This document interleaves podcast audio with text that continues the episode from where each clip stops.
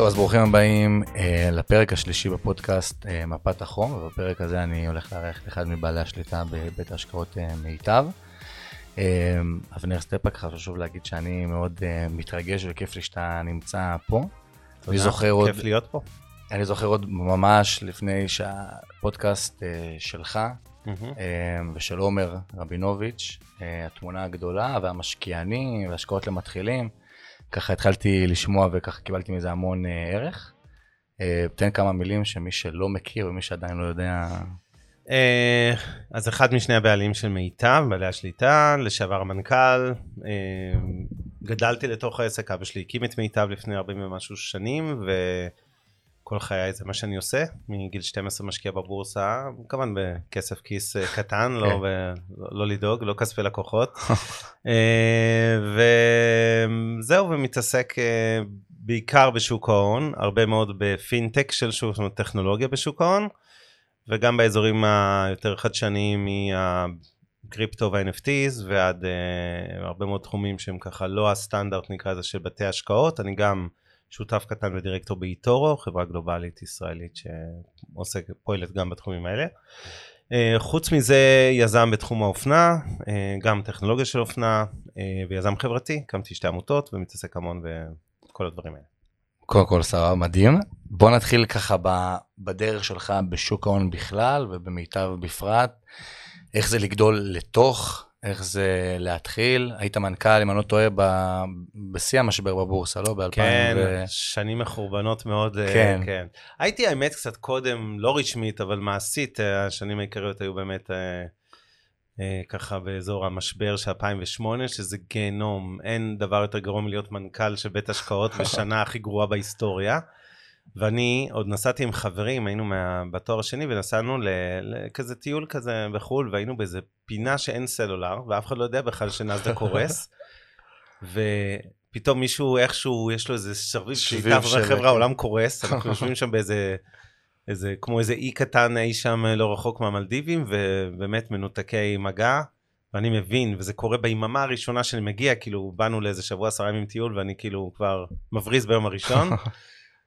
אה, מזלי היה לי אזרחות אמריקאית אז, ואני נוסע דרך כל מיני מדינות שהיום לא הייתי יכול לעבור בהן. אה, מגיע לישראל אחרי שלושה ימים, כי זה היה נורא נורא כן. קשה לצאת מהחור הזה שהייתי תקוע בו. וזהו, וישר ל- ל- לתקופה נוראית. ה- ה- היום בדיעבד אני יודע שיצאתי קצת טמבל, כי המשבר הזה, עזוב שכל העולם יצא ממנו מהר, נכון. אבל אה, יחסית אז מצבנו היה מצוין. כלומר, גם פיננסית כגוף, לא היה לנו הלוואות וחובות, והיינו עם הרבה מאוד כסף בקופה, וגם לא פיטרנו יותר מדי עובדים אז, וכאילו, אבל לי זה היה נראה כאילו, כאילו קורסים, איזה crisis גדול. לגמרי, כן. בסוף, תקופה קשה. בסוף כאילו, בתכלס המשבר זה לא איזה, זה משהו שהוא כאילו גלובלי. איך בתור מנכ"ל של בית השקעות בכלל ניגשים לזה, גם מהפן המנטלי, של בסוף, אתה יודע שעכשיו נמצא בתקופה שאתה בדיעבד יודע שהיא הסתיימה מהר, אבל באותו רגעים אתה כאילו חוזר לארץ ברור. וזה. וגם מהפן של ניהול המשבר, בין אם זה ההנהלה, עובדים, בין אם זה ניהול נכסים. תשמע, מנטלי זה הכי חשוב, גם למשקיע ולא כל שכן לבעלים של בית השקעות, כי נכון. מנטלי, הדבר הטבעי והטעות הנפוצה שמשקיעים עושים זה לברוח כמובן, למכור מניות, להסתדר בבונקר וזה. כמנכ"ל יש לך קצת פחות פריבילגיה. זו הייתה התקופה הראשונה, באמת, לשמחתי האחרונה, שהכרתי כדורים פסיכיאטריים, לא ידעתי מה זה כל הרסיטל ובין כל הדברים האלה, פתאום, וואלה, כן. גם אני צריך. אז היו כמה שבועות קשוחים, אה, אבל סבבה. אני חושב שהיה לי הנהלה מעולה מתחתיי, והרבה תמיכה. מיטב תמיד הייתה, גם כשהיא גדלה, סוג של קצת גוף משפחתי. זאת אומרת, אי אפשר להגיד משפחה על כן, על חברה עם 1,200 כן. עובדים, אבל כאילו, היה שם אלמנט תמיד DNA טיפה יותר אנושי. באותה תקופה כמה עובדים היו. בחברה? אז היינו רק 220, היום זה 1,200, וואו, אבל, גילה- אבל גם 220 זה הרבה. המון. ואני זוכר את הי"א מפוטרי מיטב, ה-11 שאני נאלצתי, כאילו כל השוק אז פיטר. זה היה חמישה אחוז מהעובדים, וזה היה הדבר אולי הכי קשה שעשיתי בחיים שלי. וכמובן, קיצרנו משכורות, בונוסים, מן הסתם לעצמנו קודם כל ראשונים, אבל, אבל היה הרבה חיתוך, ולשמחתי, מנהלים מעולים שהיו איתי, ואנשים מצוינים שהיו איתי בחברה, זה עזר להעביר את ה... נקרא לזה את התקופה, וגם היה לנו עוד דבר שהוא כבר לא מזל, אני מפרגן לעצמי טיפה בקצת, היה גם שכל שם, וזה שהיה לנו עסקים מסוימים, כל- פעילויות מיטב תמיד היו שוק ההון ואשראי, אז עוד לא היה אשראי, היה שוק ההון, אבל היו לנו כמה פעילויות הפוכות, זאת אומרת שיש משבר בשוק ההון, הן מרוויחות, למשל מיטב ניהול סיכונים, זו חברה שעסקה בכל הגידור של סחורות, מטח וכולי, לגידור לחברות, כן. לא למשקיעים ספקולנטיים, ואז בתקופה כזו, באותה שנה שהיה בית משוגעים, לא רק בשוק המניות, גם במחירי הסחורות, חיטה, דיור, הכל. אז שם עשינו ערימות של כסף, וזה גם קיזז חלק מה, מהנזקים של ה... זה כאילו איזן את כל כן, ה... כן, היה קצת אופסט של ה... בדיוק, של המשבר הזה, אז גם עסקית צלחנו אותו יחסית טוב. אבל אה, אי כאילו, אפשר, כאילו... אי אפשר להתכונן למשבר כזה, כאילו מבחינה מנטלית אי אפשר, זה, זה כאילו אתה, אתה כן, זה הרגשה של סוף באיזה, העולם. כן, באי לך... במלדיבים כולך בכלל. עזוב אפילו את זה, זה סתם פיקנטר, אני אומר, כאילו גם הייתי בארץ, כאילו, כן. כאילו, לא, אין משהו שאתה יכול, אתה יודע, ב-2007, אנחנו טענו, והתבטאנו גם אה, פומבית, גם אני, גם אבא, על הנושא שהשוק יקר. עכשיו, גם בשש אמרנו זה, בסוף שש. ואתה יודע, עכשיו אתה אומר את זה, וזה לא, השוק לא מתפוצץ, נכון. הוא לא נופל. אז מתחילים לצחוק עליך שאתה כן. לא פוגע. עכשיו, מי זוכר ב-2008 שאמרת השנה, שנתיים קודם שהיה יקר? כן. גם בוא נגיד בכנות, יש לך, בסוף אתה בעולם תחרותי, אתה מנהל קופות גמל פנסיה או קרנות נאמנות, אתה נמדד מול המתחרים כל הזמן בתשואות. נכון. אתה לא יכול ללכת יותר לקצוות למעלה או למטה, להיות, כאילו לסטות מה, מהבנצ'מרק, מהממוצע. כן, מה, מהנורמה. וזה אחת הבעיות של גופים מוסדיים. ואז מה שקורה, לפעמים אתה מרגיש שמקצועית אולי היית צריך להוריד את נגיד רכיב המניות ותיקים בצורה יותר דרמטית ואתה לא עושה את זה כי אין מה לעשות אם אתה מחיר הטעות שלך אם אתה תהיה שמרן מדי. זה רוצה לעשות הרעש. כן זה, כן ואתה לא רוצה להיות לא זה ולא זה. בדיוק. אז, כי, זה, כי גם הגבול הוא כאילו דק זה הצלחת ונמצא ו, וכאילו אתה חושב שמה שעזר למיטב באותם ימים זה כאילו ההון האנושי המנהלים שהיו תחתיך. גם בפירוש היה מרכיב לא רק מנהלים, גם עובדים, עובדות, עובדים, היה מרכיב משמעותי, כי זו הייתה חברה עם יחסית אה, משך חיים ממוצע מאוד ארוך של עובדים, זאת אומרת שעובדים אצלך הרבה מאוד שנים והם ככה לא, זה יותר יציב, יותר עוגן. אה, כולם הבינו, כן, כאילו ראו שאנחנו, כמובן לא קיצצנו במשכורות הנמוכות, קיצצנו במשכורות כן. הביניים ומעלה. אבל, אבל כאילו, אני חושב שהתחברו לזה, כי, כי זה פשוט היה, כולם הייתה אווירה של סוף עולם, זה לא היה, כאילו... זה לא איזה חריג שכאילו לא, מישהו בא ואומר... לא, זה לא חריג, כל החברות וחברות הביטוח ובתי ההשקעות כולם פיתרו אז בסיטונות ובדרך כלל הרבה יותר ממה שאנחנו עשינו. ולכן אה, בוא נגיד זה היה יותר קל לעבור את זה. אה, פלוס, אה, כמו שאמרתי, אנשים מצוינים. התעשתות די מהירה אחרי החודש הנוראי הזה, אני חושב שאז הבנתי... שכאילו בחודש הזה מה, קמים בבוקר ומה פועלים? כאילו אומרים... מוכר, אה, קונה, מגדיל. בבוקר לוקחים כדור רסיטל, קודם כל, כדי להיות רגוע. אחרי שאתה לוקח את זה, אתה מבין שאתה אומר, אוקיי, המשבר הזה זה לא אני, זה לא תלוי בי אישית, אני לא אחראי על נסדק, אפילו לא על הבורסה בתל אביב. ולכן, ברגע שאתה מבין שזה לא בידיים שלך, אז אתה, ו, ואתה יכול, אתה בעצם מתמקד במה שכן בשליטתך. נכון. אז החיסכון בהוצאות זה משהו מציק, מעיק, אה, אבל הכרחי גם. אבל הכרחי, אבל אתה לא, גם אין מה להתעסק בו יותר מדי. נכון. אתה, אתה עושה החלטות, אתה עושה כמה ישיבות, אתה מדבר עם מנהלים איפה אפשר לדעתכם לחשוף וכולי, אתה מן הסתם עם הדברים הראשונים מקצצים תקציבי שיווק פרסום, באופן טבעי, אין מה להשקיע בזה. ובסדר, סיימת עם זה, עכשיו אתה צריך לחשוב על, על הצד של האפסייד, על הפלוס. כן. צריך להפוך את הלימונדה הזה, את הלימון ללימונדה. בדיוק. ואז כאילו... התחלנו לצאת למסע רכישות, שזה היה בדיוק הזמן. וואלה. גם גאון, גם ישיר בית השקעות שהיה, נכון. גאון בית השקעות אה, שהיה, אה, ו, ויצאנו מאוד מחוזקים בדיוק במשבר הזה, כי עשינו הרבה מאוד אה, מיזוגים רכישות באותה תקופה. נכון. וזה בנה אותנו ומאוד הגדיל אותנו אז. כאילו, אז, אז כל העניין של הקבלת החלטות היא צריכה להיות ברמה מאוד תכלס אחת מחושבת, מצד שני די מהירה, כאילו אין הרבה זמן עכשיו לבוא, לשבת על הגדר, לראות מה קורה, כאילו די צריך להיות כן, עם הגל ו... אה, זה קצת טריקי מה שאמרת עכשיו, כי מצד אחד אתה רוצה לקבל החלטות מהר על העסק שלך. נכון. כי גם אנשים מסתכלים מה אתה עושה, ואם אתה לא עושה כלום, אז אומרים, רגע, מה, מה, מה קורה פה? הכל קורס והוא כאילו אפאתי ואדיש. מצד שני, כמו שאמרתי שלמשקיעים זה טעות לפעמים לקבל החלטות אה, קיצוניות בזמן המשבר, וזה בדרך כלל ההחלטה זה לברוח מהשוק, נכון. מהבורסה או מהמניות, אז גם בהתאמה, כשאתה מנהל עסק, וזה לא משנה אם זה בית השקעות או חברת נדל"ן או עסק בכל תחום אחר, לפעמים מהלחץ אתה יכול לעשות את אותן טעויות גם ברמת החברה. זאת אומרת, נכון. אתה אומר, אני אסגור עכשיו אה, שתיים מתשע חברות בנות של מיטב, כי, כי לא יודע מה. בדיוק. להקים את זה מההתחלה אחרי זה, זה כמעט מישן אימפוסיבל, אז אתה צריך גם סבלנות ואורך רוח, לראות, גם אם עכשיו איזו חברה עובדת לך להפסדים, שוב, לא תמיד יש לאנשים ברירה, לשמחתי, כן, היה לנו מספיק מאגרי שומן נקרא לזה, אבל אה, הון של החברה, אבל אבל אתה צריך לדעת, כאילו, גם להיזהר לא לחתוך יותר מדי, כי בסוף הנזק מזה... כן, כי הריקאברי, החזרה לשגרה, שספציפית גם באותם ימים הייתה מהירה, היא כאילו יכולה להיות לפעמים מכרעת. כאילו, כמו שאמרת. סגרת החברה, ואז אתה רוצה אי אפשר להקים מחדש הרבה פעמים, וגם יותר מזה, אם אני אפטר במקום 11 עובדים, 30, 40, 50 עובדים, ברור שאני חוסך לעצמי הפסדים יותר גדולים. נכון, בטווח מצד שני, הקצר. הנזק האסטרטגי, כאילו מול עובדים, אלה שנשארו, אלה שתרצה לגייס בעתיד, שיגידו, רגע, זה לא מקום יציב לעבוד בו, כי הנה הם אה, כן, פיטרו בהינף יד כל כך הרבה, זה גם שיקולים שאתה עושה. אז כאילו, אני עובר 14 שנים קדימה ל- לימינו אנו, והרבה אנשים מאוד אוהבים לעשות כזה, איזו אנלוגיה מאוד קלאסית של הנה, מה שקורה ב-2008, חוזר ב-2022, וזה מעין איזה... אתה, אתה רואה בכלל קווי דמיון, שאתה אומר, חבר'ה, מה אין זה לא קשר. קשור, זה, זה, סבבה, זה מעולה. עלבון לאינטליגנציה, סליחה, מי שמרגיש, מי שהיה ב-2008 בשוק, לא ישכח את זה, מה זה כל חייו, ו-22 זה פינוקי להגיד את זה, בינינו אחרי עשור של כאלה רווחים ועליות שערים, אה, עם כל הקריסה של נסדק ו-S&P השנה, תזכרו שבחמש שנים, לא 20 שנה, לא 10 שנה, רק חמש שנים האחרונות עדיין בחלק גדול מהמדדים האלה יותר מכפלתם את הכסף אחרי נכון. הירידה הזאת, אז כאילו, חלאס להתבכיין. לא, אה, כי- המצב לא עד כדי כך גרוע. אני כאילו מדבר את ה...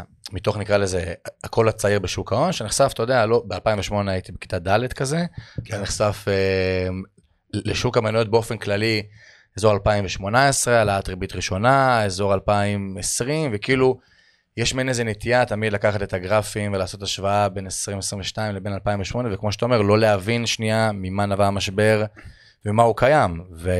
והרבה אנשים, אני יודע להגיד גם מהחבר'ה שבקהילה שלי וגם האנשים שאני מדבר איתם ביום-יום, שהם כאילו חושבים שהישיבה על הגדר היא, היא כאילו מה שתעזור להם. והם לא מבינים שהסיטואציה, ופה אני גם שואל אותך, שבדרך כלל העליות חזרה לכאילו, האם אתה חושב שתזמון וישיבה על הגדר ולהגדיל את רכיב המזומן בתיק ולהקטין את רכיב המניות זה משהו שלאורך השנים מתברר כהחלטה נכונה ונבונה או לא? חד משמעית, אני לא חושב, אני יודע, כי זה גם לא אה, שכל שלי, זה, זה מחקרים שמוכרים את זה פעם אחרי פעם. הישיבה על הגדר והניסיון לתזמן שוק נועדו לכישלון. כל הגאונים שיושבים עכשיו בחוץ ואומרים לעצמם, רגע, זה עוד ירד, עוד לא הגענו תחתית לתחתית. קראו איזה פרופסור במורגן סטנלי שמסביר שבדיוק באמצע מרץ נגיע לשפל, כאילו הוא מחזיק איזה כן. כדור בדולח. בסופו של דבר, אף אחד לא יודע מתי זה יגיע, ואני יודע רק דבר אחד להגיד. הטעויות הפסיכולוגיות של משקיעים, שזו אחת מהן, נכון. הן עובדות לשני הכיוונים. אף אחד לא מצטרף, כמו שאלה שברחו ב-2008, לא באמת הצטרפו אחרי חודשיים, הם באו ב-2010, אחרי שכבר הבורסה יותר מהכפילה את עצמה בתוך כן. 14 חודשים, פתאום הם נזכרו, ואז מה קורה? יש, היה לך 100 אלף שקל בתיק, הפסדת עכשיו נגיד השנה 30 אלף שקל אם אתה באקסטרים של 100% כן. מניות ובנסדק, וכנראה פחות מזה אם היית בתיק גלובלי. אגב, יש גם כמה שווקים שהשנה אפילו עלו, נכון. רחמנא ליצלן, אה, כמו הודו, כמו כן. אה, אפילו אנגליה. אמנם שם יש אופסט של מטבע דפוק, אבל זה משהו אחר. אבל בסופו של דבר, נניח שהפסדת 20 אלף שקל, או אפילו 30 אלף שקל, יש לך עכשיו 70. אם אתה יצאת, אתה קיבלת את ההפסד. רוב הסיכויים שאתה תחזור לבורסה ב-120-150 במרכאות. כלומר, אחרי שהיא כן. תעלה עוד עשרות אחוזים, אף אחד לא יודע, גם לא אני כאיש מקצוע וגם לא אנשים שלא עובדים בשוק ההון, אין בן אדם שבאמת יודע לתזמן את, שוק, את הבורסה, את שוק המניות, לא בתחתיות ולא בהפוך של זה, אני אגיד לך יותר מזה. אני מכיר הרבה אנשים ש... אתה יודע, פתאום ב-2020 היה איזה שיווק אגרסיבי גם של הבורסה לניירות ערך פה בארץ, וגם בכללי בעולם ספציפית המדיה, של פתאום מאיזה פיקדון בבנק, מאיזה פק"ם שהיה במשך עשור, תא קופת גמל להשקעה מסלול מנייתי, חוו את השנים הלא טובות של אה, קופות הגמל, פתאום מתרסק 18%, הבנק מבטיח איזה 4% תשואה עכשיו אה, ריבית על הפיקדון, שמים שם. וכאילו הגלגל הזה, בדיוק כמו שאתה אומר, מה שמונע מהם, כי מתי הם הפעם יחזרו, שהשוק יעלה, יחזיר את עצמו ויגיע לשיא חדש, ואז הם יגידו, טוב, ניכנס, ואז גם שם השוק יהיה יקר, ו... ברור, אגב, לא סתם, לצערי, לא מעט מהישראלים, אם אתה מסכם 20-30 שנים אחורה ברוורס של הבורסה, יש לא מעט ישראלים שהצליחו איכשהו להפסיד כסף, זה הרבה, אני מדבר בעשרות אחוזים שהפסידו כסף, כלשהו, לא משנה, למרות שאם היית סתם, כמו טמבל, קונה תעודת צה"ל, או לא משנה, קרנות נאמנות, כן. או כמה מניות אי שם, ב, לא משנה אם זה 95, או אפילו בדקה לפני המשבר ב-2008, לפני המשבר, כלומר לפני הקריסה, היית מרוויח ערימות של כסף עד היום. אז לא, לא היה צריך חוכמה גדולה. אגב, אחת הסיבות שנשים עושות תשואות יותר גבוהות מגברים, זה גם מוכח מחקרית, וואלה. זה בדיוק זה. זה השליטה, היכולת לא, לא להיסחף, למכור ל- לא ו- להיכנס להיסטריה ולחץ ולמכור והפוך וכל הריגושים האלה, שבסוף דופקים את התשואה של התיק. כל מי שהיום, כמו שאמרתי, יושב על הגדר ואומר לעצמו, רגע, אבל המיתון, ונכון, האינפלציה מאחורינו, ועכשיו מגיע מיתון, אז יש זה, חברות הרוויחו פחות, והצפי יורד, ו... בסדר, נו, מה לעשות, חלק גדול מזה מגולם בבורסה, הבורסה היא הראשונה, כמו שראינו בקורונה, זה כן משהו שהדור הצעיר אמור לזכור, זה רק לפני אה, פחות משלוש שנים. מה קרה שם? אנשים, הרי הבורסה, אה, בינואר נודע על הנגיף. נכון. לראשונה, וזה נראה כאילו זה בעיה סינית קטנה עדיין, עוד לא התפשט כן, בעולם. כן, זה כתבה בעיתון. בפברואר אה, מתחילה קריסה של שוק המניות, במשך שלושה שבועות מ-25 לפברואר, שלושה שבועות לתוך מרץ, השוק קורס חזק מאוד בכל העולם, גם בישראל. נכון. עכשיו, כל מי שאז יצא, לא משנה אם זה קופות גמל או קרנות אמונות, או סתם השקעה ישירה במניות, כאמור, מעטים מאוד חזרו בשפל של 20 ומשהו למרץ לצורך כן. העניין, כולם הגיעו לשם הרבה אחרי, רצו לפתוח חשבונות, להשקיע חזרה במניות, והם כבר פספסו חלק גדול מהעלייה. וזה בדיוק הוכחה טריה יחסית, גם לדור הצעיר יותר, של כן. למה הניסיון לתזמן שווקים פשוט לא עובד. אז כאילו, בסוף אתה אומר, חבר'ה, זה משבר, זה קורה, זה אפילו לא דומה למה שהיה ב-2008, כי אני בטוח שרוב מאזינים לפחות שיאזינו לפודקאסט מהצד שלי, הם חבר'ה שהם פחות מחמש, שש, שבע שנים בשוק ההון, אז הם לא בכלל הכירו את 2008, מכירים איזה...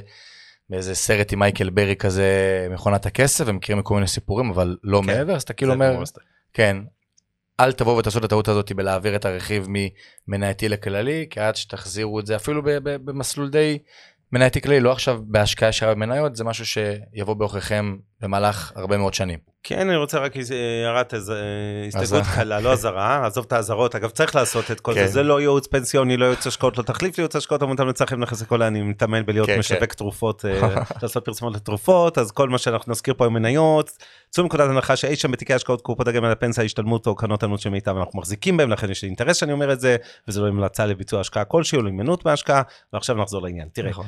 לדעתי, אני אגיד לך, אנשים לא מבינים, הבורסה היא בסופו של דבר אה, אינדיקטור מקדים. כמו שהיה בקורונה, קודם כל הבורסה קורסת, אחרי זה הכלכלה בעקבותיה יורדת, ובסוף באותו דבר זה עובד הפוך, זאת אומרת כשה, כשמתחילים לדבר על חיסון, בדיוק, כן. מיד השוק ההון כבר מתקן, ורק אז זה בא לידי ביטוי. רק חצי שנה אחרי זה הכלכלה מתקנת. אותו דבר פעם אחרי פעם קורה גם עכשיו, צריך להבין, הרבה פעמים הצרות של העולם ברגעים אלה, בין אם זה רוסיה אוקראינה ובין אם זה כל מה שקורה במיתון העולמי ועליית הריבית וכולי, כבר מגולמות הרבה פעמים במחירי המניות. עכשיו, זה לא אומר שבטוח שהכל מגולם ולא יהיה עוד ירידה של 10-15 אחוז, אבל זה בטוח שחלק גדול מאוד מהחדשות הוראות כבר שם. ואנשים לא יודעים לעשות את ההבחנה הזו, בדיוק כמו שאגב לא עושים את זה ברמת מניה, הרבה פעמים אנשים מתבלבלים. בין מניה טובה לחברה טובה. אתה רואה נגיד חברה פרסמה דוחות כספיים נראים אחלה, צמיחה וזה, והמניה שלה בכלל יורדת ולא מבינים למה, כאילו, הם השקיעו בזה. ואני אומר, חבר'ה, המניה כבר עלתה בדיוק. בשנה הקודמת איזה 150 אחוז כי... זה היה, היה עכשיו צפוי ש... עכשיו ראו את זה קלאסי עם כל המדד הסיני שעלה בחצי שנה האחרונה, אני לא טועה באיזה 50 אחוז. בגלל, הרבה, כן. כן, בגלל כל השחרור סגרים והכל, פתאום המדד של הונג קונג היום יורד באיזה שלושה אחוזים, אנשים לא מבינים, אבל מה, אתמול התפרסמה הידיעה על שחרור כן. הסגרים, ובדיוק כמו שאתה אומר, זה כבר מגולם עוד הרבה הרבה לפני. נכון. זה נמצא שם. הזכרת משהו שרוסיה אוקראינה, ואתה, היה לך חלק נכבד בכל הנושא הזה, מלראות את זה בפנים. כן. בא, הלכת, התנדבת, נכון. היה שם תן כמה מילים, תספר על הסיפור מהעניין שלך, איך זה נראה. אין לי שום קשר לאוקראינה, אני חייב להגיד גם לא שורשים, אבל uh, כשהתחיל הסיפור הזה, אני מודה, נכון, זה לא השואה ולא 1940 ו, אבל המחשבה על מלחמה באמצע אירופה, ואנשים שכאילו חיים בהפגזות, זה באמת לא... תוך שניות נקרא לזה, נרתמתי לעסק הזה. גייסתי הרבה מאוד כסף, גם תרומות שלנו, מיטב האישי, ובעיקר של אחרים גם, ואנשי עסקים מכל העולם, ופשוט הלכתי להעביר משאיות של אוכל, מזון, תרופות, מוצרי יסוד כאלה, כן. פסטה, אה, אה, קמח ודברים ששורדים אה, חורף וכו', וקונה אותם על אדמת פולין, גרמניה, כל הספקים הנסטליים והמרקולות וכל מיני חברות כאלה אירופאיות, ופשוט מעביר משאיות. מאתר נהגים, היה מאוד קשה, ומצד שני מחלץ אנשים מתוך אוקראינה, לא לבד, הייתי חלק מ... היינו כמה אנשי עסקים שעבדנו ביחד, הוצאנו בערך 1,400 איש, בערך 10% לישראל, הרוב לאירופה, כולל ילדים אה, חולי סרטן לשניידר, שעד היום בישראל כרגע, בטיפולים פה, לשמחתי כולם חיים גם, ולא רק uh, הגיעו לפה. וכל מיני סיפורים באמת מרגשים ומרתקים, היה ממש כיף, ממש אהבתי את זה, וכאילו אני בקטנה עדיין מעורב בזה, אבל... כל האופרציה של להגיע לשם, כמו שאמרת, לאתר נהגים, זה באמת מה שמציגים בחדשות? כאילו נגיד אני אזרח, לא הייתי באוקראינה, לא מעורב, רק רואה מה שהם מפרסמים בחדשות. זה דומה, מקצינים, לא מדברים לא, על לא זה. לא מקצינים, אני חושב שזה... תראה, היום זה לא תופס כבר את הכותרות נכון. הראשיות, נקרא לזה, זה אייטם מספר 5 בליינאפ. אני חושב ש... או 7 אפילו. בשונה מישראל, שאנחנו הרגשנו פה כל השנים בצדק, שכאילו מבחוץ זה נראה כל היום פה מלחמות ומבפנים אנחנו סבבה, שם זה קצת יותר דומה, התיאור התקשורתי, למציאות של מלחמה, אה, בהרבה מאוד אזורים, ואני חושב ש... אה, ומצד שני, כן, זה לא, בואו בוא נשים גם בפרופורציה, כן. הבעיה העיקרית היא העובדה שהבריחו רבע מאוכלוסיית אוקראינה הם פליטים שיצאו מהבת- מהבתים שלהם. הבעיה העיקרית היא לא כמות ההרוגים, לא נהרגו שם מיליוני בני אדם כמובן. כן? כמות הפליטים שפשוט... כמות פליטים והאיכות חיים, שאנשים חיים בלי סלולר, שאתה הולך פעם ב... פעמיים ביום לאיזה כנסייה או מתנ"ס בשביל. בכלל לחשמל בשביל הסלולרי שלך, ואתה פותח אותו בחמש דקות האחרונות של השעה, כי אתה לא רוצה בזה סוללה, אז כולם כן. יודעים שהוואטסאפ אה, מתכתבים איתו בחמישה א' ולא אה, זה, וכמובן, מזון, מים, יש מקומות, היום, ערים שלמות שבמיקולאייב עכשיו, אנשים עם מכליות כמו בצבא, לוקחים מים מ... ממכלית, כי אין מים זורמים. הלאה. כן, יש הרבה כאלה. אה, קשוח שם, אבל אה, אני מקווה שזה ייגמר. וכל ה...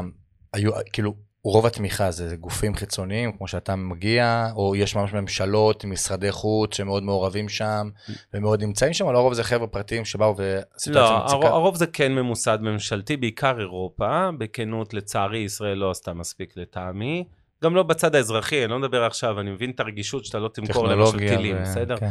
אבל אה, לא, אני לא חושב שעשינו מספיק. אני חושב שגם בהקשר של הפליטים האוקראינים צריך להסביר משהו. בן אדם שעובר מאוקראינה לפולין, רומניה, גרמניה, הוא עשרה ימים יושב במחנה פליטים, שאיזה נוקיה כזה, היכל כדורסל עם איזה עשרת אלפים מיטות סוכנות, ואחרי זה הוא מקבל דירה. איפה שהוא רוצה כמעט. הוא פשוט בוחר יעד באירופה, הוא בא ממשפחה, מקבל דירת עמידר, נקרא לזה דיור כן. ציבורי, מקבל קצבה. אין לאף פליט אוקראיני אמיתי סיבה לבוא לישראל. זאת אומרת, לא סתם, ועברו לדעתי כבר בטח אה, באזור העשרה מיליון אה, פליטים יצאו משם, וואו. כולם כמעט באירופה. בישראל לא הגיעו גרגירים. מי שהגיע זה אנשים שיש להם פה משפחה, שיש להם איזו סיבה. מכרים, וכאילו... חלקם אגב זכאי חוק שבות שפשוט לא היה להם זמן להסדיר את זה בכלל באוקראינה ותחת כן. מלחמה. ו- וכאילו ואז אנחנו עושים להם את המוות. כאילו תחשבו בגאון בן אדם יכל לקבל דירה באמסטרדם או בברלין בכל זאת התעקש להגיע עד לישראל. ובנתב"ג כנראה שיש איזו מעכבים אותו, סיבה. כן. מה אתם עושים להם את המוות? אה, שלשום אגב הוצאתי מישהי ממתקן כליאה.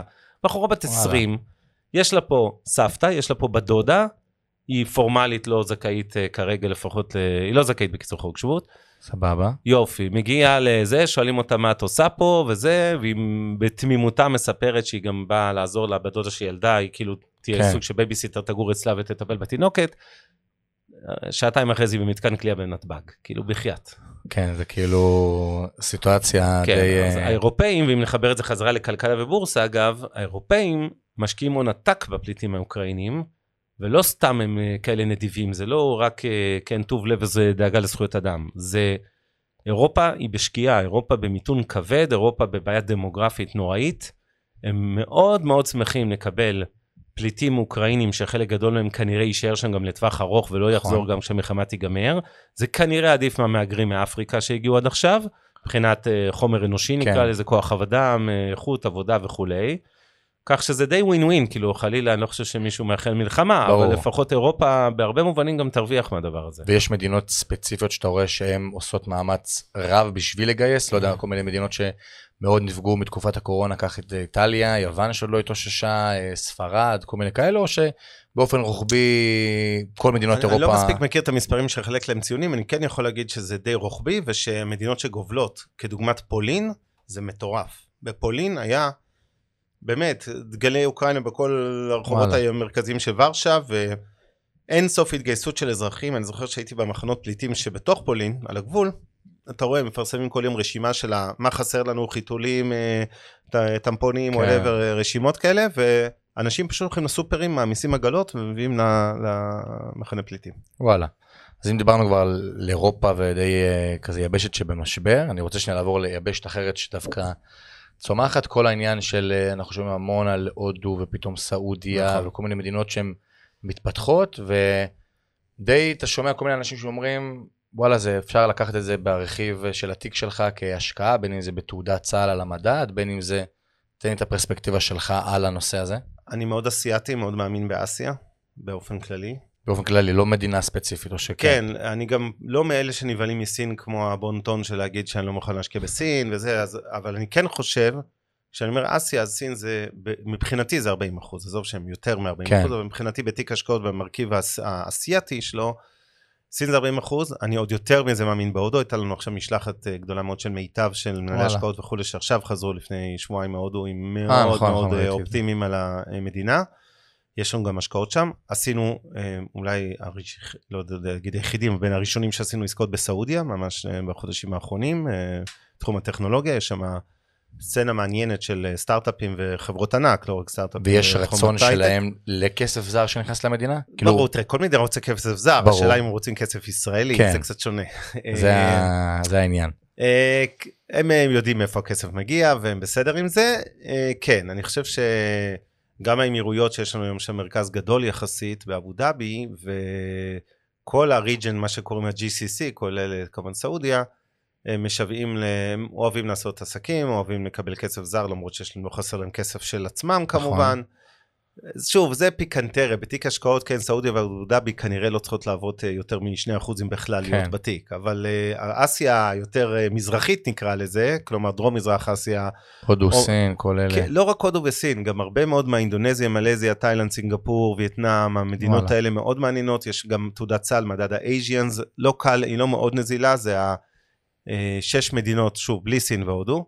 אה, שלדעתי מעניין. אה, זה כלכלות יחסית שנפגעות פחות, הודו ווייטנאם גם מרוויחות מכל הבלאגן בסין, כי הרבה נכון. מהייצור עובר אליהן. אה, כאילו אני אגיד לך מה, לפני איזה שנתיים היה איזה שיח מאוד פורה ככה בשוק ההון, שהרבה אנשים אמרו שהאם סין הולכת להיות האימפריה הכלכלית הבאה, שהולכת לקחת מארצות הברית ברור. את כל הזה. נכון, מצד אחד מהפוטנציאל זה באמת נכון, אבל אנחנו רואים את כל המדיניות של המשטר שם, שלא מאפשר את זה. ופתאום גם לפני שבוע מתפרסם איזה, שאזרחים שורפים איזה מתקן אה, כליאה, מתקן אה, מבודדים של... אה, כאילו היית באמת רואה איזה הולך וקורה, פוטנציאל יש, אבל האם עם המשטר הנוכחי והצורה שבה הוא פועל זה יכול להתקיים? תשמע, אני מאוד מאמין בזה שדמוגרפיה מכריעה את הכלכלה. מלחמת הסחר של ארה"ב נכון. בסין, זו מלחמה אבודה. סין תנצח. עדיין חייבים, ארה"ב חייבת להילחם אותה. אגב, ביידן יותר חריף מטראמפ במלחמה הזאת. וואלה. עזוב שטראמפ, אה, כן, אה, עושה הרבה רעש, כן. אבל אה, ביידן החריף, את, בצדק, אין להם ברירה להילחם, אבל אין להם ברירה אלא להפסיד. כי בסוף לא יעזור. הסיבה שהגוש האסייתי מנצח את הגוש האירופאי-אמריקאי, נקרא לזה המערבי, כן. היא בעיקר, קודם כל הדמוגרפיה, העניין הזה שיש לך. מיליארד וחצי סינים, מיליארד ורבע, whatever, הודים, שאחוז גדול מהם זה כפריים עניים שהולכים ומצטרפים, ונבנה מעמד זול. ביניים, גם איזה כוח עבודה זול, אגב, התייקר מאוד יחסית לעבר, אבל עדיין סופר זול, ב, או לא סופר זול, אבל הרבה יותר זול כן. מהערב. אבל גם כל תהליך האיור הזה שפתאום... האיור הזה בדיוק נולד לך מעמד ביניים ענק. צריך לזכור, תעשיות שלמות, גם ברכב, גם תעשיית האופנה, בארצות הברית, ערב הקורונה, ועוד דקה גם זה יחזור.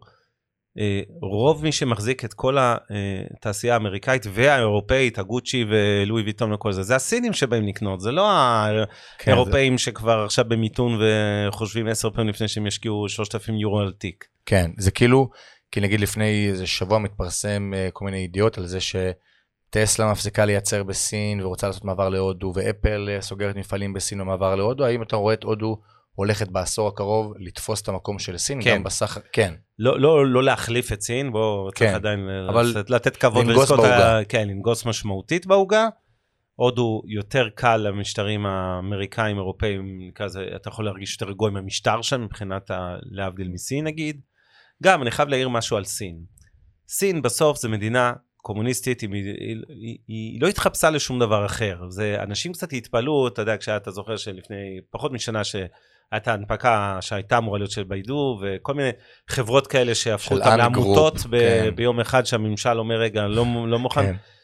מי שמבין אידיאולוגיה של משטר קומוניסטי סוציאליסטי, ושמבין שהוא לא מוכן להפריט את החינוך ואת התחבורה, אגב, זה חלקים לא בהכרח כאלה גרועים בכל ה... כן, כן. אני רחוק מלהיות קומוניסט חלילה, אבל כאילו, יכול להבין למה המשטר הסיני לא רוצה שיגדלו אצלו חברות כאלה, זה, וזה בסדר. יש בעיות אחרות במשטר בסין.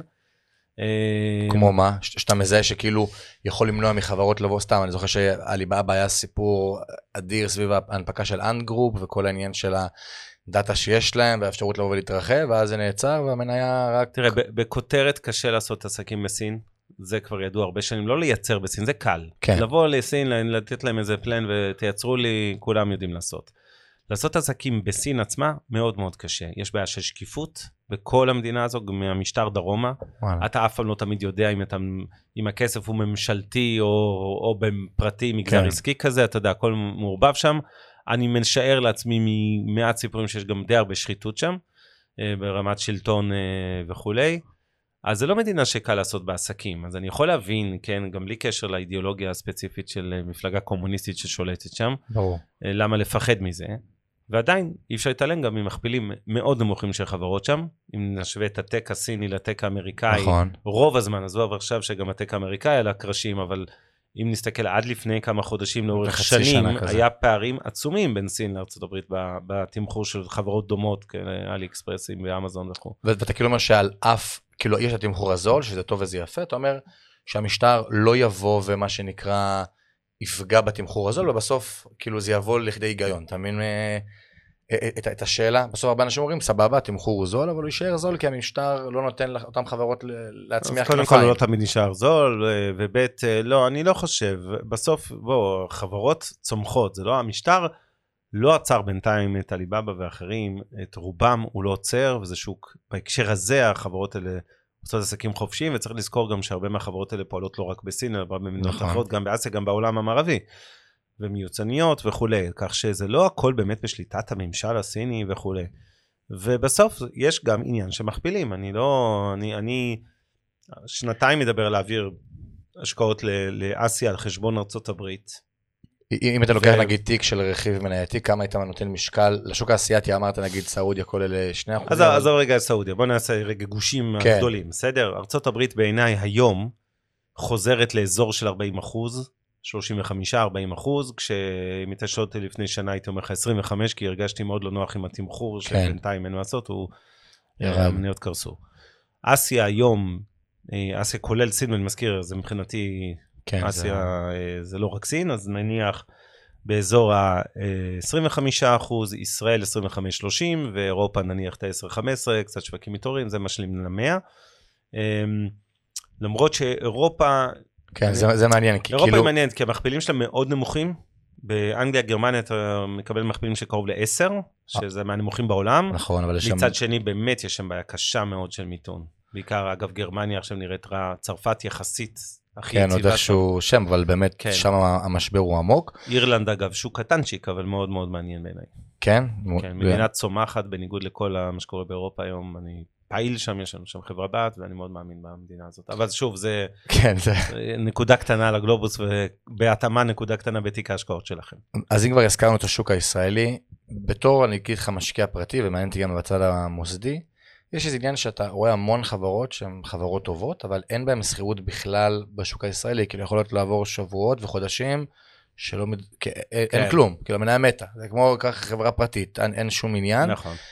הסקטור הפיננסי הוא הסקטור היותר פורה בשוק פה, אבל כאילו בסוף משקיע פרטי, אמ, הוא, הוא יכול להיפגע מזה, כאילו מהחוסר סחירות הזאתי, ואיך בצד המוסדי בכלל באים ומתמודדים עם הדבר הזה. כן, א', אני שמח שהעלית את זה, כי זה אחת הבעיות שאני מזהה בדור הצעיר שמשקיעים בשוק ההון, זה בדיוק ההתעסקות האובססיבית והמוגזמת במניות יתר קטנות כאלה ודלות סחירות.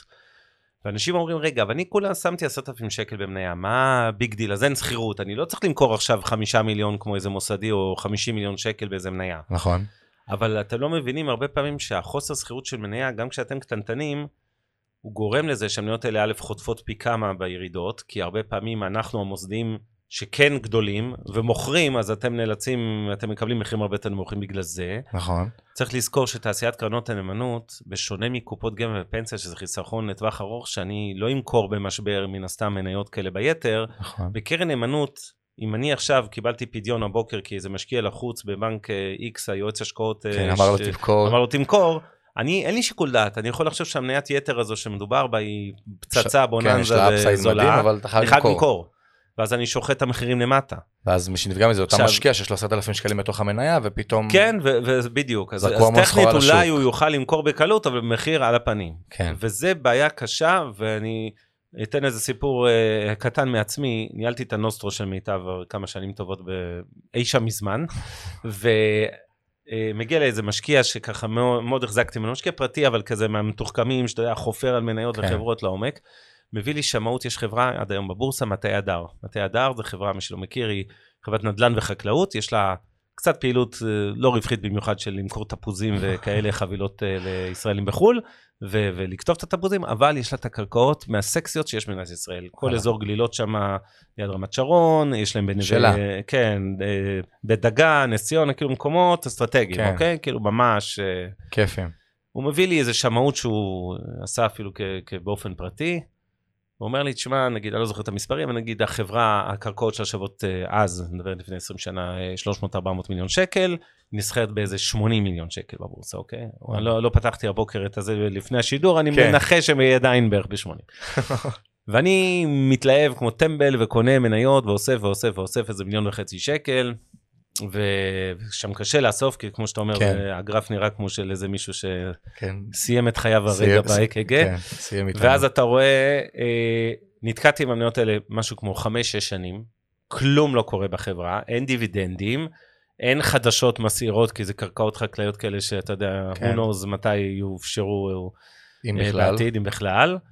ידע, היא תמיד נסחרה דרמטית מתחת לשווי התיאורטי של השנים. ומה קורה מאחורי הקלעים? כאילו בסוף יש את כלום, המנכ"ל ואת אתה- אתה הבעלים פשוט- של של החברה עצמה, והוא כאילו בשלו. החברה פשוט התנהלה, לא הרגשתי שעושקים או כן גונבים אותי שם, כן, אה, יש, אה, החברה הייתה בין הפסדים קלים לרווחים זניחים, זאת אומרת לא היה שם שום דרמה כן. ברווח והפסד. תיאורטית, השווי של הקרקעות היה תמיד דרמטית יותר גבוה, אבל מה זה משנה אם אתה בסוף קונה מניה, אתה דוגר על ה-10, 5, 15 שנה ואתה לא רואה אגורה רווח.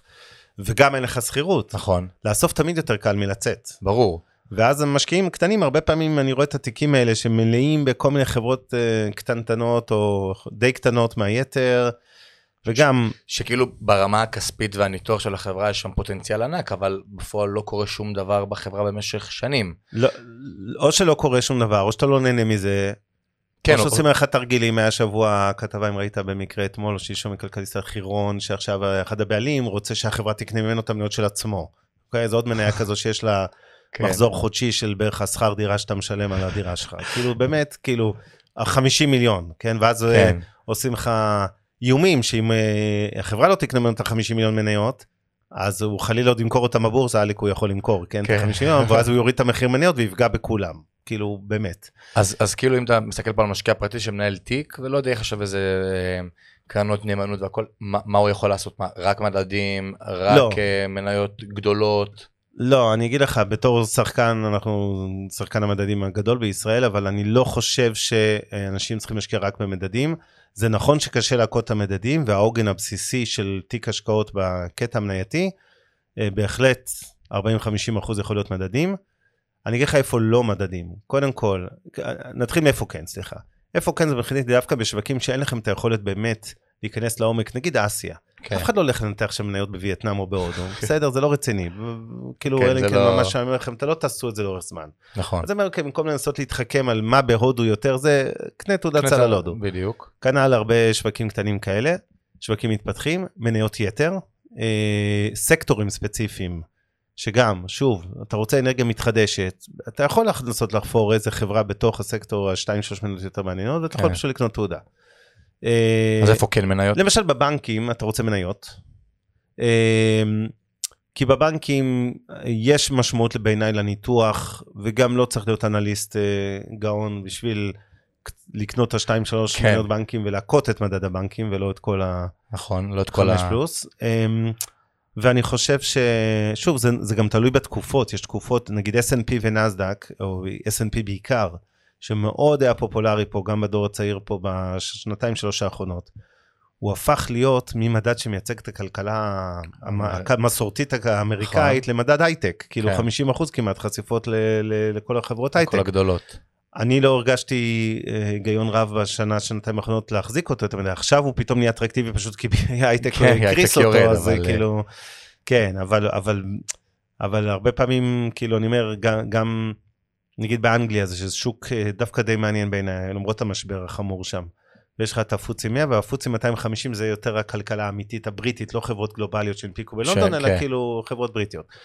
אז, אז שוב, אה, אז נגיד, שוב, בשווקים כאלה כמובן זה גם תעודות סל, אבל אני אומר, אלה מדינות, הרבה פעמים אלה שווקים שהמדד יותר מעניין, וזה עניין של תקופה, יכול להיות שבתקופה אחרת הייתי אומר לך, עזוב, אל, תיגע במדד, להפך, תחפש מניות ספציפיות, מענפים דפנסיביים, או... יש לך משהו שאתה. חושב שלא יודע, הבורסה ניירות ערך, הרשות יכולה לבוא ולעשות כדי להגדיל את השכירות במניות? יש איזה מהלך, כי הבורסה פה בארץ עברה איזשהו מהפך חיובי בשנים האחרונות, נכון. וגם רואים את זה ב- ב- בתשואות, כי יש פה בסוף באמת חברות מצוינות.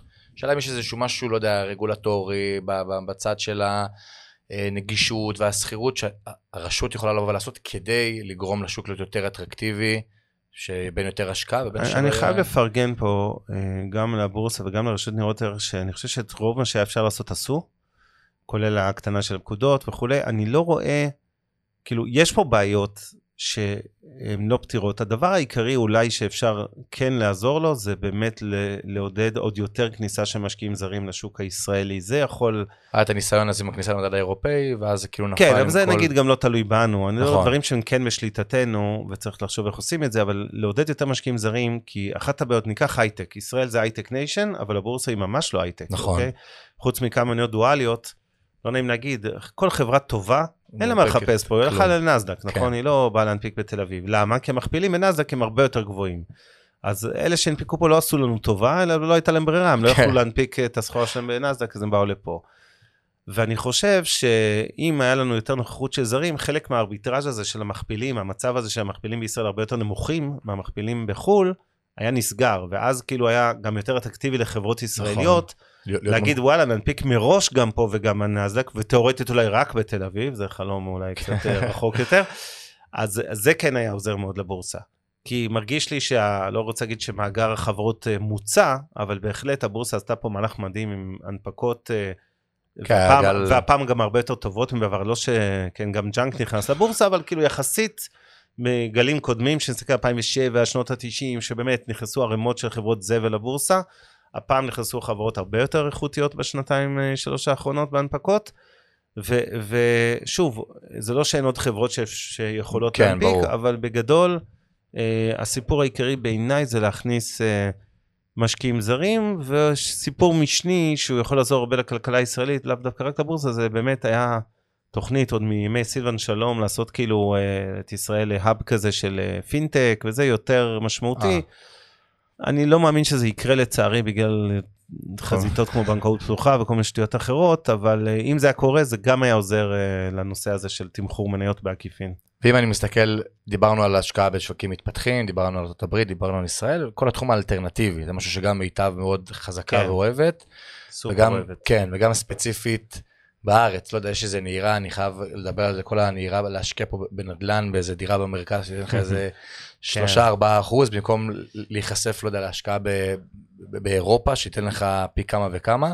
נכון. אז תן כמה מילים על זה מהצד שלך, על הת- טוב, אז, אז רק לעשות. סדר, כשאומרים על השקעות אלטרנטיביות יש איזה חמש רגליים, אחת זה נדל"ן שהזכרת, השנייה זו private debt או חוב פרטי מה שנקרא, השלישי זה private equity, זה מניות פרטיות כן. וכולי, אה, כולל VCs נקרא לזה, הון סיכון, והרביעי זה אה, קרנות גידור, והחמישי זה נקרא לזה כל עולם הקריפטו, NFTs וכו'. נתחיל ממה אני הכי לא מאמין בו כרגע נקודתית, אוקיי? זה נדל"ן בישראל, זה הדבר בעיניי הכי מטומטם לעשות. אה, כשדירות כי? בגוש... כי אנחנו חיים בבועה, שיא כל הזמנים, בועה בכל קנה מידה, בכמות משכורות, בכל פרמטר שלא תרצה, אנחנו בבועה. ריבית המשכנתאות בשיא, אתה יודע, מדברים על השנה האחרונה, שמחירי הדירות נכון היום עלו בערך ב-20% ב-12 נכון. חודשים האחרונים. בולשיט, הם עלו ביותר מ-40%, כי רק ההתייקרות של משכנתה ישראלית ממוצעת, כן. מיליון שקלים, היום 940 אלף שקל זה המשכנתה הממוצעת, נכון. ל-24-5 שנים. רק עלייה של 2% ריבית בדבר הזה, שזה בערך, נגיד 18 אלף שקל לשנה ל-900 ומשהו, נכון. אה, רק הדבר הזה, אם נעשה מח"מ של נגיד בערך 10 שנים, זה, זה עוד 200 אלף שקל התייקרות בדירה, ויש אנשים שלקחו משכנתאות יותר גדולות. יותר זאת גדולות. חוץ מזה שמחיר הדירה עלה מ-1.6 ל-1.90 ומשהו, בערך 20 אחוז, קיבלת בעצם עוד, עוד 200-300 אלף שקל, תלוי בגודל המשכנתה שלך, התייקרות נוספת שאתה כאילו לא מרגיש אותה, אבל תכלס אתה משלם אותה, עזוב שזה בעוד בדיוק, זה לא איקס מאות ב- שקלים לכל, אבל. במונחי מזומן זה המספר. ואנשים לא מבינים את זה. עכשיו, כשבכל העולם מחירי דירות יורדים, ואני חייב להזכיר לאנשים שהיו הרבה תקופות, ב-20 שנים האחרונות, לא לפני עידן האבן, שניו יורק ופריז וסן פרנסיסקו ומילאנו, מחירי דירות ירדו בעשרות אחוזים. אז מה אתם חושבים, שתל אביב זה לא יכול לקרות? רק בניו יורק זה יכול לקרות, אבל פה זה לא יכול? אתה חושב שזה גם משפיע על הבורסה במניות? כאילו, נגיד במדד תל אביב בנייה. כן, ש- חטף. כן, שהוא חטף משמעותית השנה. אגב, זה בגלל שמשקיעים מניחים שהפעם, להבדיל מהרבה אזהרות שגם אנחנו טעינו וחשבנו כבר שמחירי הדירות יורדו הרבה קודם, הפעם יש איזו תחושה שזה כנראה הולך באמת לקרות. השאלה אם זה מעין, בדיוק, האם זה מעין איזה גלגל שימשיך להתגלגל עוד ועוד ועוד, או שבאמת פשוט, כאילו, הפעם זה הפעם. אתה מבין? כאילו... תראה, אי אפשר לדעת, כמו שאמרתי, אי אפשר. לתזמן שוק מניות, אי אפשר לתזמן שוק נדל"ן, אבל כן נגיד דבר אחד, נניח רגע שאני טועה, ואני סתם אה, נביא זעם. אז אני אומר, אוקיי, החלטתם כבר להשקיע בנדל"ן, בחייאת זום זום, בשביל אחוז נקודה שמונה תשואה משכירות, ותקווה שאולי עוד יהיה עליית ערך אחרי שכבר הדירות עלו פי שלוש, תלכו להשקיע בנדל"ן באירופה, באירלנד, 6.5 אחוז תשואה, 6-6.5 אחוז מהשכרה. כן, בלי שוק נורמלי, צמיחה 13 אחוז השנה, תל"ג כפול ממדינת ישראל, זה אחת המדינות העשירות בעולם היום מבחינת ההתפתחות שלה. תלכו הברית, למה, לא, תקנו ריטים, מה אתם, לא, מכל המקומות בעולם, דווקא דירה בתל אביב באיזה בניין מתפרק בין 80 שנה, זה ההשקעה הכי טובה. כאילו זה, כן. זה פשוט לא הגיוני, כאילו, אומר, אתה אוהב נדל"ן, סבבה, לא אשכנע אותך נגד נדל"ן, אבל... יש כמה דברים, כבר אז כבר, אם כאילו- כבר כאילו תעשה תשואה נורמלית, מה אתה משקיע במחירים פסיכיים של 150, לא יודע כמה משכורות היום כבר אה, בשביל לקנות פה דירה. אז זה כן. בהקשר הזה. בהקשרים האחרים האלטרנטיביים, התחום האהוב עליי, שאני הכי מאמין בו, ולטעמי יש בו כרגע עדיין את הארביטראז' הכי גדול בתשואת סיכון נקרא לזה, זה עולם החוב הפרטי מה שנקרא. אני לא אכנס לשמות, אני כן אגיד שבארץ יש בעיה שרוב הרי רוב המאזינים והצופים שלנו הם לא משקיעים כשירים מה שנקרא. נכון. ופה כן יש פערים בעולם האלטרנטיבי, משקיעים כשירים מקבלים דברים יותר איכותיים נקרא לזה, משקיעים לא כשירים. יש הרבה מאוד קרנות אה, מעניינות, לא משנה אם הן ישראליות או לא ישראליות. כן. להשקעה שמה לעשות, משקיע שיש לו עכשיו להשקיע בקרן מסוימת 30 אלף שקל, או אפילו 100 אלף שקל, לא יכול להיחשף. אה, כי הוא לא מוגדר כן, משקיע הוא לא כשיר. ואז יש, נקרא לזה סוג ג', לא רוצה להזכיר שמות, של מוצרים שנמכרים בישראל לאותם משקיעים. שמבוססי גופים שנותנים הלוואות ונגיד אה, מבוססי פק, כאילו פקדונות שלכם, ואז רואים תשואות של אה, 3, 4, 5 אחוז. זה באמת לא מעניין, כשיש לך אגרות חוב בבורסה שנסחרות כן, ו- ונותנות יותר. בול. אז יש ש- שני דברים כן בעולם הזה שמעניינים. א', משקיעים כשרים יש מיליון דברים מעניינים, אבל נגיד, כמו שאמרתי, כן. 99% ממי שמאזינים לנו, כנראה לא יושב על משקיע 12 כשיר. מיליון שקל בבנק. ואז יש איזה טיר 2, משהו באמצע, שיכולים לקבל מהם נגיד 6-7 אחוז אמיתי, אני מדבר נטו למשקיע אחרי כל העמלות כן. הניהול לפני מס כמובן, וברמת סיכון שהיא הגיונית. וזה גם מתחיל להיות אה, יותר מעניין. וזה מתחיל להיות יותר מעניין. כי אם אני צריך להתלבט בין מקום שמציע לי שלושה וחצי, ארבעה וחצי אחוז, אני מעדיף כבר פיקדון בבנק. זה לא הגיוני. כן. שזו חברה פרטית שכן מציעה איזה אה, מוצר פיננסי כזה שהוא הוא פחות מעניין. אה, אני חושב שאנחנו גם אה, בדרך ל... לא משבר אשראי, אבל אה, לא בטווח הקצר. זאת אומרת, כן משבר אשראי, לא בשנה, שנתיים הקרובות. אה, פשוט כי אנחנו איך התחלנו... הוא ב- יבוא לידי ביטוי? כאילו, איך איך אתה רואה אותו בא לידי ביטוי? בעיות קשות של משקי בית. יש פה בעיה בישראל היום, של החזרים, כאילו. כן, שקודם כל מינוף יתר, אני אדייק. למה אני כאילו רגוע לשנתיים שלוש הקרובות? כי אני אומר, אוקיי, אנחנו עוברים תהליך מסוכן של אמריקניזציה של האשראי, כלומר, אנשים היום, קח אה, את עולם הרכב, אוקיי? כל החברות כמו מימון ישיר ודומיהן. לפני שלושה שבועות תפרסם דוח, המניה מתרסקת, כי היא כן, אומרת, וזה עוד לפני שאנחנו במיתון, אנחנו בתקופה כן. טובה, כן? אז מה יהיה כשיהיה מיתון? אבל, אבל נגיד, היום אחוז מאוד גדול מה, מהישראלים קונים את הרכב שלהם ב-70-80 אלף שקל יד שנייה אחרי שלוש שנים ממגרש ליסינג, ב-100 אחוז מימון. מימון. פעם זה לא היה. מה זה פעם? לפני שלוש שנים כן. אנשים הביאו 20 אלף שקל, הביאו, סליחה, 20, 50 אלף שקל מזומן, וקנו ב-30 אלף שקל הלוואה, ולאט לאט זה התהפך, והיום זה כמעט, כמעט כולם כבר נהיו על 100 אחוז מימון. נכון. עכשיו, מה זה 100% ממי אתם עובדים? זה לא שהאוטו, אתה יכול להחזיר אותו, להגיד, תיקחו את האוטו על הזין שלי. בסוף אתה צריך, להחזיר, אתה ערב להלוואה הזאת.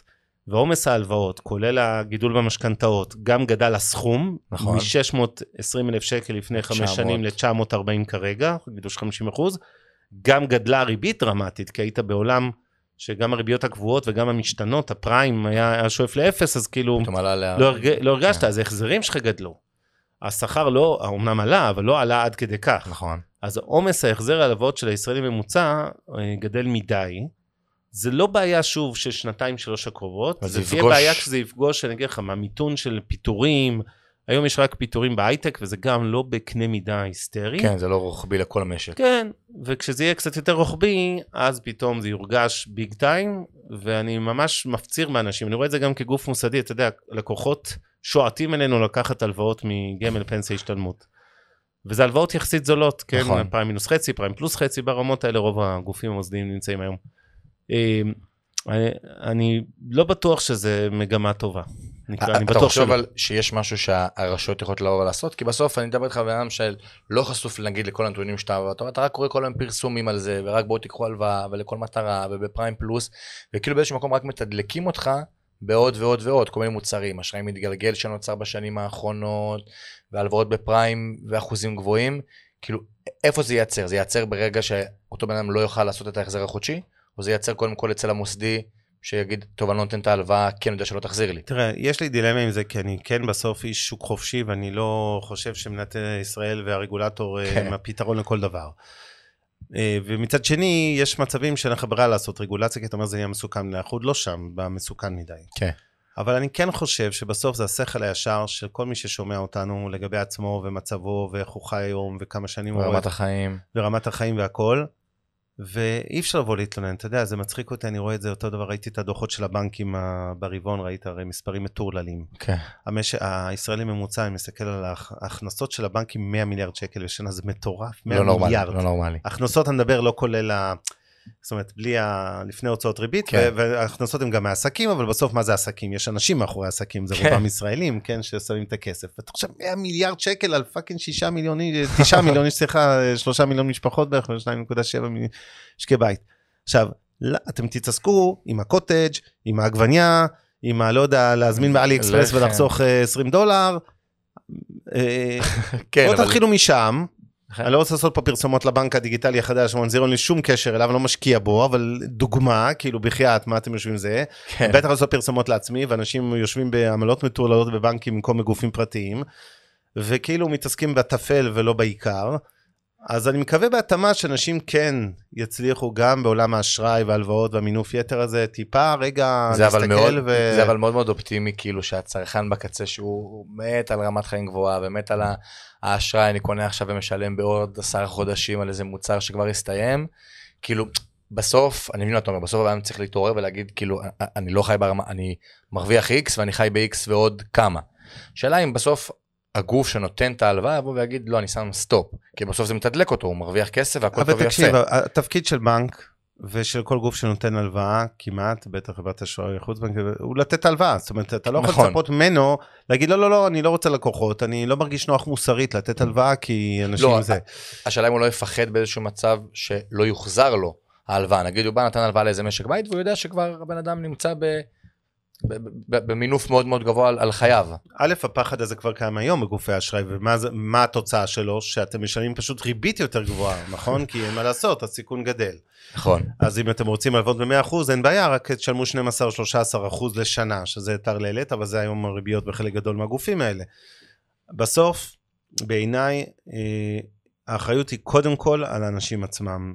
בשלבים מסוימים, בנקודות קיצון, מדינה צריכה להתערב ולהגיד "ח- חלאס, כאילו אנחנו לא... כן, כן, צריך לעצור את זה, אבל כרגע בעיניי, המסה הקריטית זה, זה אחריות של פשוט ש... כן, שהבן אדם פשוט יבוא ויבין שהוא חי ברמת חיים מאוד גבוהה לעומת מה שהוא מרוויח. כן, ואני חושב שגם פודקאסטים כאלה וכל הנושא של החינוך הפיננסי, מה שנקרא, שזה אולי הדבר שהכי חסר בישראל, נכון. זה חלק מהתפקיד של לעזור לאנשים לזכור את הדברים האלה, ולא לעולם חוסן, וזה שאתם היום אה, עובדים בעבודה שאולי אתם מרוויחים הרבה מאוד כסף, כי קרה, יש איזה ביקוש נקודתי או מחסור בעובדים או לא משנה מה, לא, אל, ת, אל תניחו שהכל אה, יציב לטווח ארוך עד כדי כך, ותחיו כבר את, כן. החסכונות העתידיים שלכם כבר היום. זה היה, זה היה באיזה, הייתי באיזה, באיזה כנס לפני איזה שנתיים, שבאו ושיווקו איזה פרויקט של נדל"ן בארץ, וחשבו שאני באתי בתור עובד הייטק, ואז אמרו כן. לי, בוא, אה, תקנה, ואז אני אומר, אין, אין לי 6-6 מיליון שקלים לבוא ולשים על הדירה, ואז אמרו לי, אין צורך, תשעבד את האופציות שלך. אני כזה מסתכל ואני לא מבין את אותו מתווך, לא הבין כן. בכלל מה הוא אמר לי, ואני כזה אומר, סבבה, והיום אותו פרויקט פשוט נעצרה לו השיווק ונעצר לו הבנייה, ברור, כי כבר... אבל יש להם הרבה אופציות ששוות כלום. כן, זה כן. פשוט, אה, הם תקועות עם זה. בתחום הקריפטו וה-NFT, איפה אתה רואה אותו, זה תחום שנכנס מאוד למיינסטרים בשנתיים האחרונות, תחום שמיטב... חשופה אליו, אתה מאמין בו, איפה אתה רואה אותו הולך לעשור הקרוב. יש את האלה המוגזמים כתיעוד מיליון דולר, ויש את האלה שזה לא הולך להיות איתנו בחמש שנים הקרובות. לא, לא, אני ממש מאמין, בשונה מהטרנד של רוב אנשי שוק ההון לזלזל במטבעות דיגיטליים ובטח ב-NFTs. זה כן נכון שהיום יש הרבה מאוד ג'אנקיאדה בשני התחומים האלה, גם במטבעות וגם ב-NFTs. אבל NFTs are here to stay, ומטבעות דיגיטליים, בטח ביטקוין ואתריום, are here to stay. אם הייתי בונה תיק השקעות של קריפטו, לא הייתי הולך עכשיו לפזר על 30 אה, מטבעות דיגיטליים אה, אקזוטיים כאלה, אלא בעיקר 90% מהכסף כנראה על שני אלה. אני כי? חושב ש... מה אתה רואה בתחום ה-NFTs והקריפטו שאתה... לא, קודם כל, קודם כל בוא נתחיל מהסוף. קריפטו ו-NFT זה, זה פינה קטנה בתיק ההשקעות, נכון. בסדר? זה לא אמור להיות uh, יותר מאחוזים קטנים בודדים. בתוך הקריפטו אני אומר, תתמקדו בגדולים. אל תתחילו להמר על כל מיני מטבעות איזוטריים כאלה שאנחנו רואים מאחורי, כן, זה לא, זה לא מעניין, ואם משהו ישרוד פה ויהפוך להיות הדולר ואירוע הבא, זה, זה בדיוק זה, זה הביטקוין וכו', ולא כל מיני uh, סולנות ומטבעות, uh, סולנות עוד יחסית uh, זה, אבל הרבה מאוד מטבעות זניחים כן. שזה. אני לא מאמין בהם, אני כן מאוד מאמין במטבעות דיגיטליים, אני חושב שהמדינות לא יצליחו עם ה stablecoins לנצח את הקריפטו הקלאסי. אה, וגם ב-NFTs, אני אגיד, אה, שוב, כמו שאמרתי, לצד הרבה junk שיש, המון, בסוף, כמה שישמע מצחיק לאנשים, אפרופו גם המטאוורס וזה, אנחנו, יהיה לנו איזה פיסת נדל"ן באיזה רובלוקס או whatever, אה, אנחנו נקנה את הנדל"ן ליד ג'יי-זי וליד הקניון הווירטואלי הזה שהקימו כן, שם. כן, הם הקימו שכן ליד סנופ דוג. ויהיה לנו, אפרופו סנופדוג, לדוג שלנו הווירטואלי במטאוורס, יהיה גם תיק של גוצ'י שאנחנו נקנה לו ונשלם עליו אגב הרבה מאוד כסף. אה, לא הרבה פחות מהתיק כאילו. אמיתי. כן, וכמה שנשמע מוזר לאנשים, אז אני רוצה להרגיע אתכם בעוד עשר שנים, זה לא יראה כל כך מצחיק ומוזר, וכן יהיה אפשר גם לעשות מזה קצת כסף. אבל שוב, זה...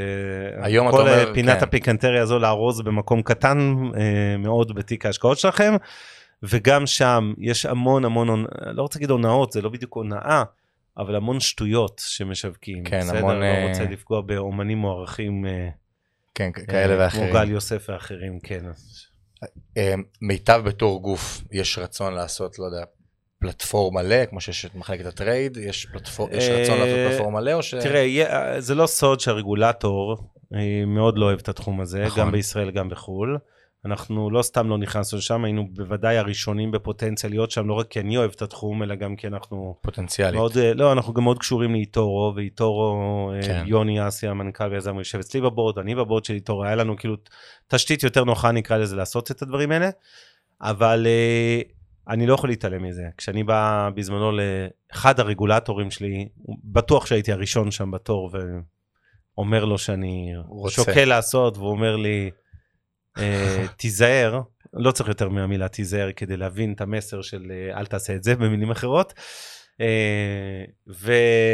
אז כאילו אומר שהתחום הזה הוא, הוא, הוא תלוי ברגולטור, וברגע שהרגולטור טיפה יתרכך? הוא לא תלוי רק ברגולטור, ברור. אין לי ספק שגם גופים מוסדיים ייכנסו, אבל זה יהיה בשוליים כרגע, עד שהרגול... כשהרגולטור... יתרכך טיפה. יתר... לא, זה לא עניין שיתרכך, יסדיר כללים וכולי, אני חושב שבסוף זה גם יהיה לטובה, כי מה קורה? כשאין לך הסדרה רגולטורית, אני לא מדבר על הסדרה, הרי כל התחום הוא decentralized, כן. כל המהות שלו לא אמורה להיות מוסדרת, אבל נכון. יש... בכל זאת, במעטפת מסביב אתה יכול להסדיר כל מיני דברים של איך קונים, מה מותר, מה אסור, מה חלילה הלבנת הון, מה אתה מכיר, מבחינת גם רשויות המס, הבנקים הישראל, החבר'ה בורסה וכולי. כשאתה מסדיר את זה, אתה תחסוך לישראלים הרבה מאוד הונאות, הרבה מאוד uh, השקעות בכל מיני פלטפורמות שקרסו בשנים, השנתיים האחרונות. כאב ראש, של הנזלה של הפוזיציה. ברור, אי ודאות. מגיע לאנשים את זה, הם יעשו את זה בכל מקרה, אז עדיף לך להסדיר את זה, אוקיי? ולא... Uh, כן. ולא להגיד לא, אני לא עושה כלום, לא, לא, לא מסדיר ולא הפוך מזה, ונותן לזה כאילו להתקיים בסוג של איזה שוק האפור סלאש כן. שוק שחור, ויש הרבה מאוד שנופלים קורבן להרבה מאוד הונאות בתחום הזה וכולי, בגלל שאין קצת אה, פיקוח מינימלי. בגלל שכל התחום הזה הוא עדיין זה. שאלה שאני, לפני שככה באנו ועשינו את הפרק הזה, אז שמתי שאלה בקהילה שלי באינסטגרם על מה השאלה שהכי מעניינת אותם לבוא ולשאול, וזה גם דיברנו על זה לפני שהתחלנו להקליט, על כל הנושא הזה של, שפה ניפצת ואתה הולך לנפץ בועה, על כל ההחזקות במסלולים אה, השונים, אה, גמל, השתלמות, שהרבה אנשים חושבים שזה לא מפורסם, ושאומרים לכם מסלול מנהלת לפי מדיניות בית ההשקעות, אז אתה סומך אה, על אבנר ואתה אוהב אותו, אז תשקיע, אתה לא אוהב, כאילו כזה, כן. זה מה שאנשים חושבים.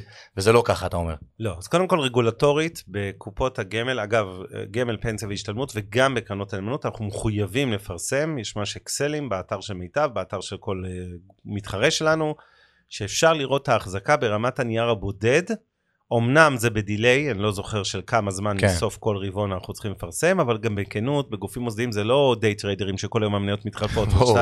אם אתה תראה דוח של מלפני כמה חודשים, לצורך הדוגמה, זה לא השתנה, כן. כן, עכשיו ב-180 מעלות, כנראה ש-90 אחוז אה, יהיה די דומה.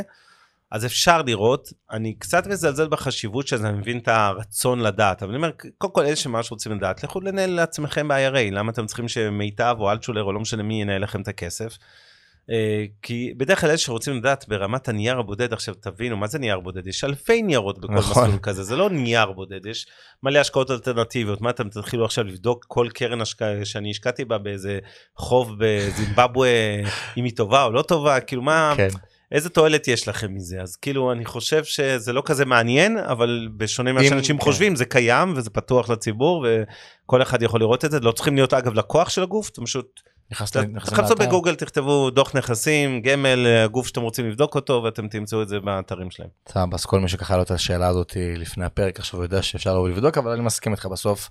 ההחזקה הבודדת באיזה מדינה כן, חשוכה. אם כבר מעניין אתכם לדעת משהו, זה נגיד סתם איזה אחוז מניות יש בקופה, הדברים כן. העיקריים, העוגנים העיקריים, הרכב עתיק ברמת אפיקי השקעה, לא ברמת בדיוק, אה, נייר הבודד. סבבה? וככה רגע לפני שאנחנו מסיימים, אני תמיד שואל, אה, אם עכשיו לך את האפשרות, גם לך יש את האפשרות וגם עשיתם את זה לא בזמן לשים שלט באיילון, אבל אני אגיד עכשיו שלט בלי מסר פרסומי. אה, שלט שלך, של כן. איזה מסר שאתה רוצה לבוא ולהגיד, שיראו את זה במשך חודש שלם ולא ידעו שזה קשור למיטב ולאבנר, אבל לא. פרסומת, ש... לא פרסומת, חד משמעית, תעשו טוב, זה חוזר עם ריבית. אז אני חושב ש... והצמדה, אני אוסיף, עכשיו שאינפלציה גבוהה, אז הצמדה זה גם אה, חשוב. אה, אני חושב שזה באמת מסר טוב, וככה זה גם כל הפעילות וגם כל מה ש... שמיטב עושים בכלל, ובפרט כל הפעילות שלך. Uh, זהו, יש משהו אחרון שאתה רוצה ככה להגיד לקהל המאזינים, איזה מסר אחרון, איזה משהו שהם ייקחו מהפרק, אני חושב שהם לקחו המון המון המון דברים. Uh, אז אם יש משהו, אתה מוזמן, וכן. כן, אני אגיד שאני מאוד, אני, אני בן אדם שמאוד מאמין ב-common sense. אני לא חושב שאנשים שמשקיעים בשוק ההון צריכים להיות פרופסור מכלכלה, אפילו לא ללמוד כלכלה. אגב, אני לא למדתי כלכלה, הייתי שלושה שבועות וברחתי, למדתי תקשורת וניהול ותואר שני מעסקים. אני חושב שאנשים אה, עם היגיון בריא, אתם יכולים למנוע הרבה שטויות בתיק ההשקעות שלכם, ומצד שני לייצר הרבה מאוד הצלחות. צריך טווח, באמת ראייה לטווח ארוך, לא להתעסק עם זה ברמה יומיומית. אף אחד לא הוכיח, אתם מפרנסים אותנו אחלה עם עמלות, אבל אתם לא, עוד לא הוכח שמי שכל היום רק קונה ומוכר עשר פעמים ביום מניות, אה, עושה מזה יותר כסף מאשר הבן אדם ששם על כמה מניות, שם על כן. כמה תעודות, שכח את זה וכולי. אה, אז מדהים, וזה אני חושב שזה מסר שהרבה מאוד אנשים חושבים ש... כאילו המסחר העצמאי בבורסה גורם לך לחשוב שאתה חייב לעבוד הרבה ולעשות הרבה פעולות בשביל להרוויח כסף. וזה לא נכון. בשוק ההון זה בדיוק ההפך מזה. בדיוק. תשים, תנתח מאחורי הקלעים, תן נכון. לזה למנה לעשות את שלה, כי בסוף אנחנו משקיעים בחברות ולא באיזה... ועוד דבר שירצחו אותי קצת, כן. אל תאמינו לי ניתוח טכני, זה לא באמת עובד. תודה רבה, זה גם מסר שאני מאוד אה, דוגל בו, אז טוב שתנאמר מי בן אדם ש... אה, עבר כבר כברת דרך. אז זהו חברים, היה לי, אני בטוח שנהניתם, לקחתם הרבה מאוד תוכן וערך, אנחנו ניפגש בפרקים הבאים של פודקאסט מפת החום שלכם, המשך יום מקסים, ונתראה. תודה ענקית. תודה לך. ביי ביי.